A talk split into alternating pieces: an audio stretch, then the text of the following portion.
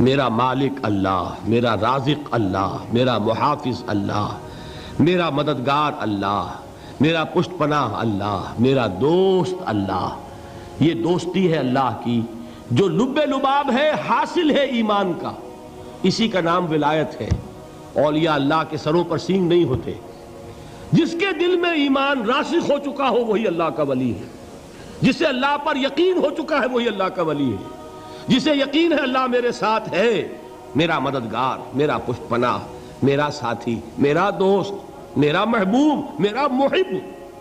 اللہ اہل ایمان سے محبت کرتا ہے۔ واللہ یحب الصادقین۔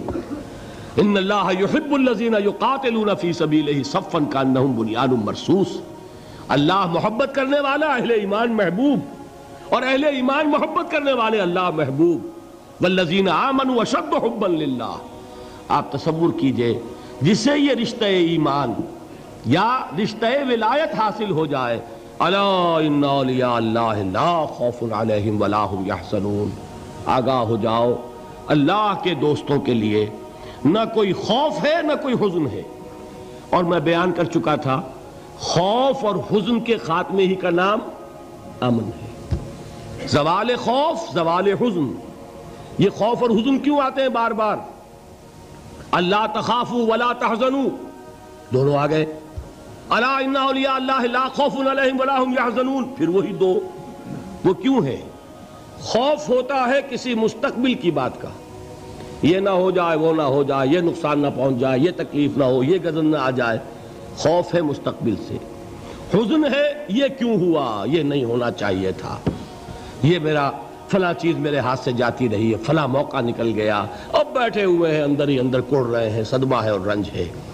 اور جو اللہ پر ایمان رکھتا ہے، وہ جانتا ہے۔ ما صاب من مصیبت فی الارض ولا فی انفسکم الا فی کتاب من قبل ان نبراها ان ذالک علی اللہ یسیر لکہ لا تاسو علی ما فاتکم ولا تفرحوا بما آتاکم واللہ لا يحب كل مختال فخور۔ اس زمین میں یا تمہاری جانوں میں کوئی تکلیف، کوئی مصیبت نہیں آ سکتی۔ سوائے اس کے کہ جو اللہ نے لکھ دی ہو، اس سے پہلے کہ وہ ظاہر ہو۔ جس کو یہ حقیقت معلوم ہو گئی، اس کو یہ طرز عمل اختیار کرنا چاہیے۔ جو چیز چھن جائے، جاتی رہے، چھوٹ جائے، اس پر افسوس نہ کرو۔ کس نے چھینی؟ دوست نے۔ دوست کے فیصلے پر شکایت۔ دوستی کو بٹا لگا رہے ہو۔ سر تسلیم خم ہے جو مزاج یار میں آئے۔ اگر دوستی ہے تو پھر تو تمہیں گردن جھکانی چاہیے کہ ہر چے ساقی ماریخت عین الطافست جو بھی میرا ساقی میرے پیالے میں ڈال دے، اس کا کرم ہے۔ جو اس کی طرف سے آئے، اس پر کوئی رنج نہیں، کوئی صدمہ نہیں، کوئی غم نہیں، کوئی شکایت نہیں، کوئی شکوہ نہیں۔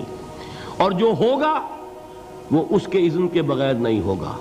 اور اس کا اذن ہوگا، تو یقیناً میرے لیے خیر ہی خیر ہے۔ چاہے وہ ناگوار شے ہو، بظاہر مجھے اچھی نہ لگ رہی ہو۔ میری شارٹ سائٹڈنس میں مجھے وہ نظر آ رہی ہے کہ میرے لیے بری ہے۔ لیکن قرآن نے کہا ہے، آسان تک رہو شیئن وہ خیر الکم وہ آسان تو ہبو شیئن وہ شر الکم واللہ یعلم وانتم لا تعلمون۔ ہو سکتا ہے تم کسی چیز کو ناپسند کرو دراحل ہے کہ اسی میں تمہارا خیر ہو۔ اور ہو سکتا ہے تم کسی چیز کو پسند کرو دراحل ہے کہ اس میں تمہارا شر ہو۔ اللہ جانتا ہے تم نہیں جانتے۔ جب مجھے یہ بات معلوم ہو گئی میں نے اپنا معاملہ اللہ کے حوالے کیا۔ سپر دم تو مایا خیشرا۔ تو دانی حساب کم و بیشرا۔ اے رب، جو تو چاہتا ہے وہ ہو۔ تیرے علم میں جو شے میرے لیے خیر ہے، وہ ہو جائے۔ میری کوئی پسند نہیں، میری کوئی چاہت نہیں۔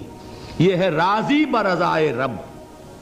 اکبر الہبادی نے اسے کہا ہے، رضائے حق پہ راضی رہ۔ یہ حرف آرزو کیسا؟